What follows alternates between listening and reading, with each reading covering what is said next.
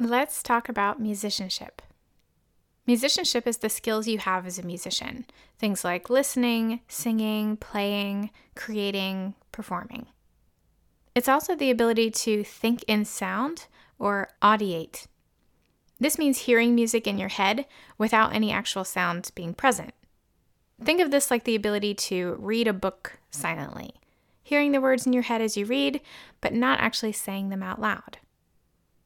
There are two things that help us develop this skill exposure and experience. Today, we're going to talk about some practical, intentional ways to develop musicianship in those you teach. There are many different facets of musicianship, all things that you can touch on in your lessons, classes, and rehearsals throughout the year. Here are a few examples listening, including pitch recognition, intervals, phrasing, dynamics, listening to each other, and form. Singing, including breathing, vowels, and tone production. Improvising and composing, making music spontaneously in the moment, and the ability to write those ideas down. Expression, including phrasing, dynamics, and movement.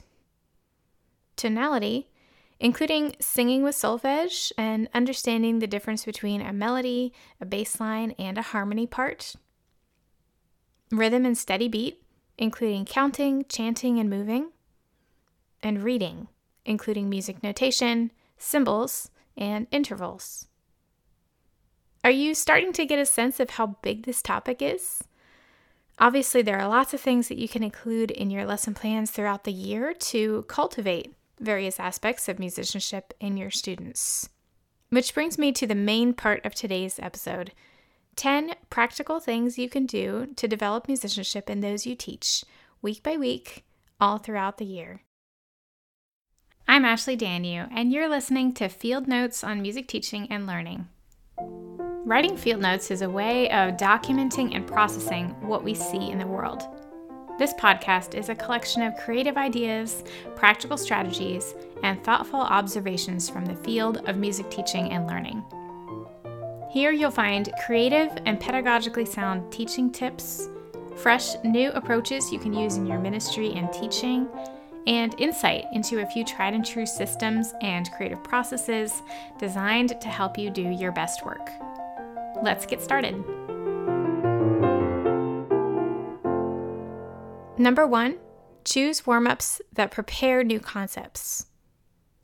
Researcher and educator Edwin Gordon noted that it's important to hear and sing musical patterns before seeing them.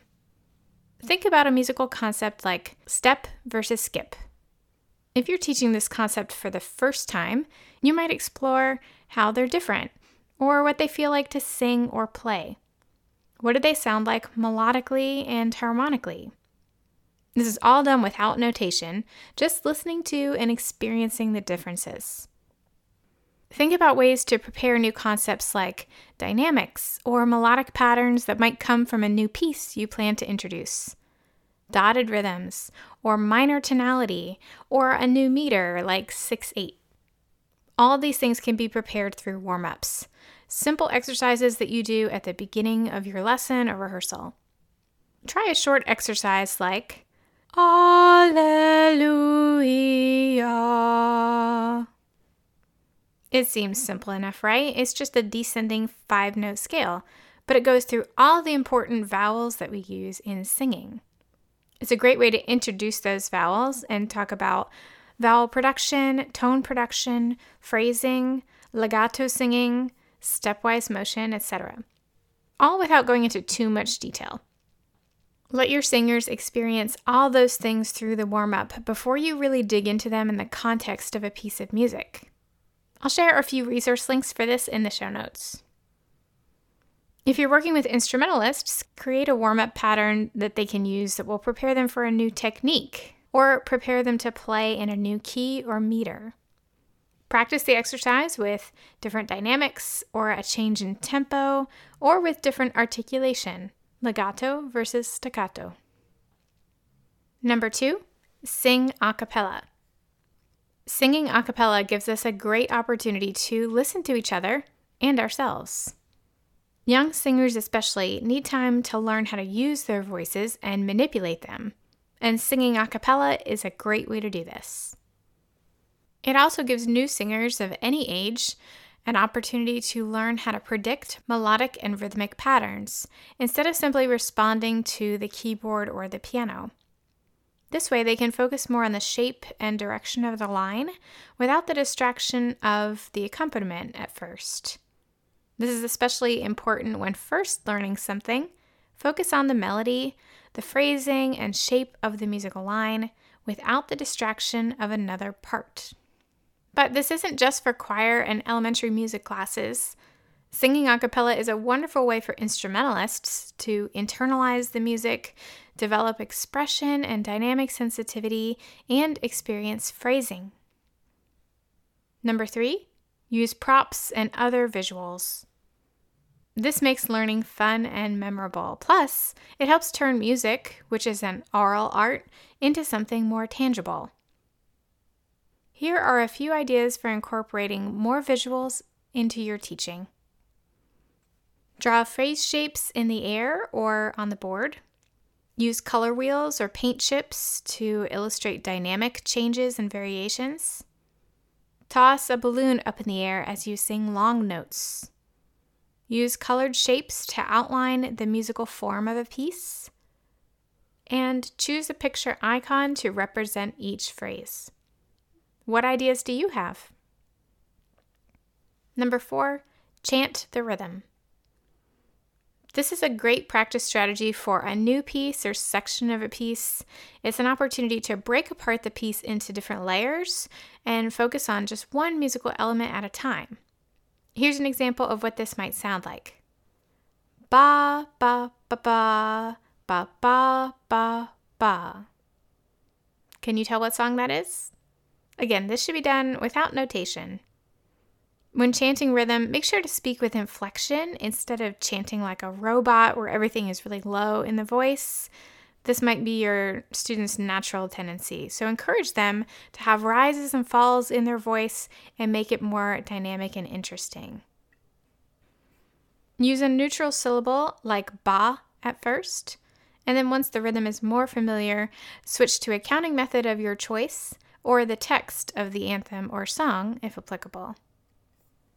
If your students are to the point where they're starting to read some music notation for themselves, pull out some rhythm patterns from a piece they're working on and write them on a board or a place where everybody can see them.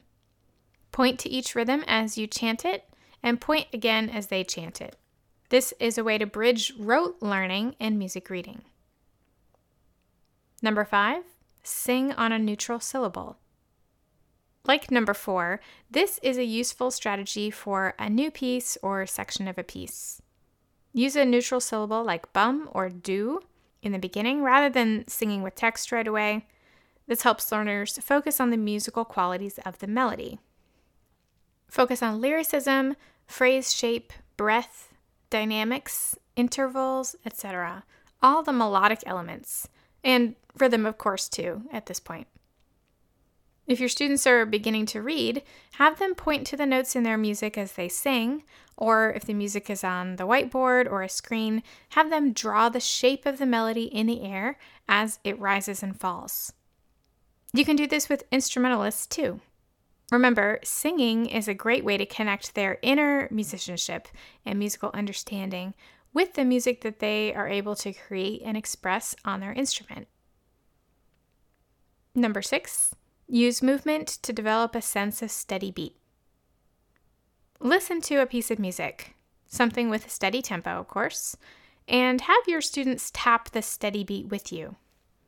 Mix it up by changing the placement of the beat every four to eight measures, from their laps to their shoulders, to their heads, to their noses, to their elbows, etc. If you have space, have them step the steady beat, moving around the room as they listen. No talking, of course, just listening and showing the steady beat. Have them step it, hop on one foot, clap it, tap on different places of their bodies, etc. Anything to get them a little bit more actively engaged. If you're looking for more movement activity ideas, look for my post 10 movement activities for children's choir. The link is in the show notes. Use clapping games to reinforce steady beat too, and try teaching them a four beat movement sequence to use while listening to a piece of music. For instance, step, step, pat, clap, or pat, pat, clap, clap. I'll share a resource link for some clapping games in the show notes. Number seven, study the score together. I recommend doing this in small sections, maybe 8 to 16 bars at a time. Piece together part of the score using either PowerPoint or just an enlarged copy that's cut up into individual measures. This is a great way to introduce score reading to your students, especially in a class or choir setting, without just handing out copies of the music and asking them to follow along.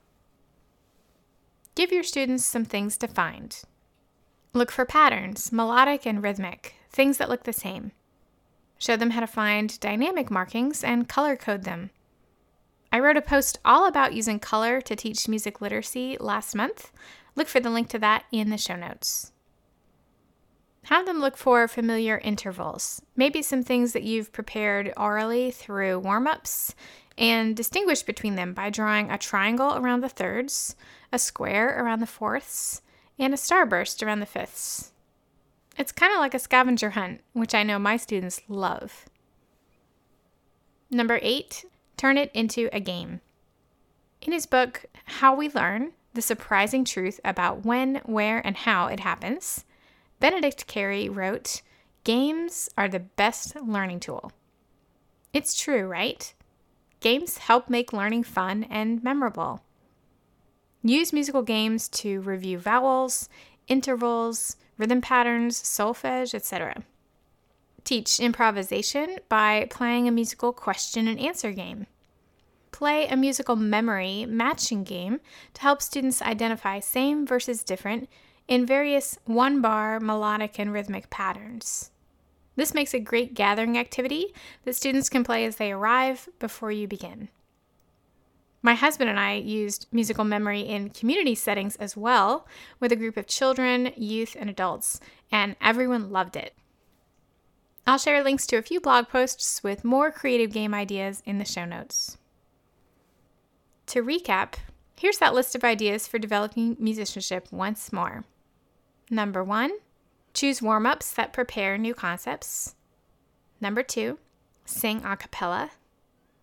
Number three, Use props and other visuals. Number four, chant the rhythm. Number five, sing on a neutral syllable. Number six, use movement to develop a sense of steady beat. Number seven, study the score together. And number eight, turn it into a game. I hope this episode inspires you to plan creative and intentional ways to develop musicianship in those you teach each week. What are your favorite teaching strategies? I'd love to hear. Thanks so much for listening today. For written notes, related links, and more information on today's topic, visit ashleydanyew.com slash field notes. You can find me on Instagram at ashleydanyew and at ashleydanyew blog on Facebook. If you enjoyed this episode, it would mean so much if you'd leave a review in Apple Podcasts. This will help others discover this content in the future. Plus, I'd love to hear what you like about the series and if there's anything specific you'd like to hear more of in the future. Again, thanks so much for tuning in today. See you next time.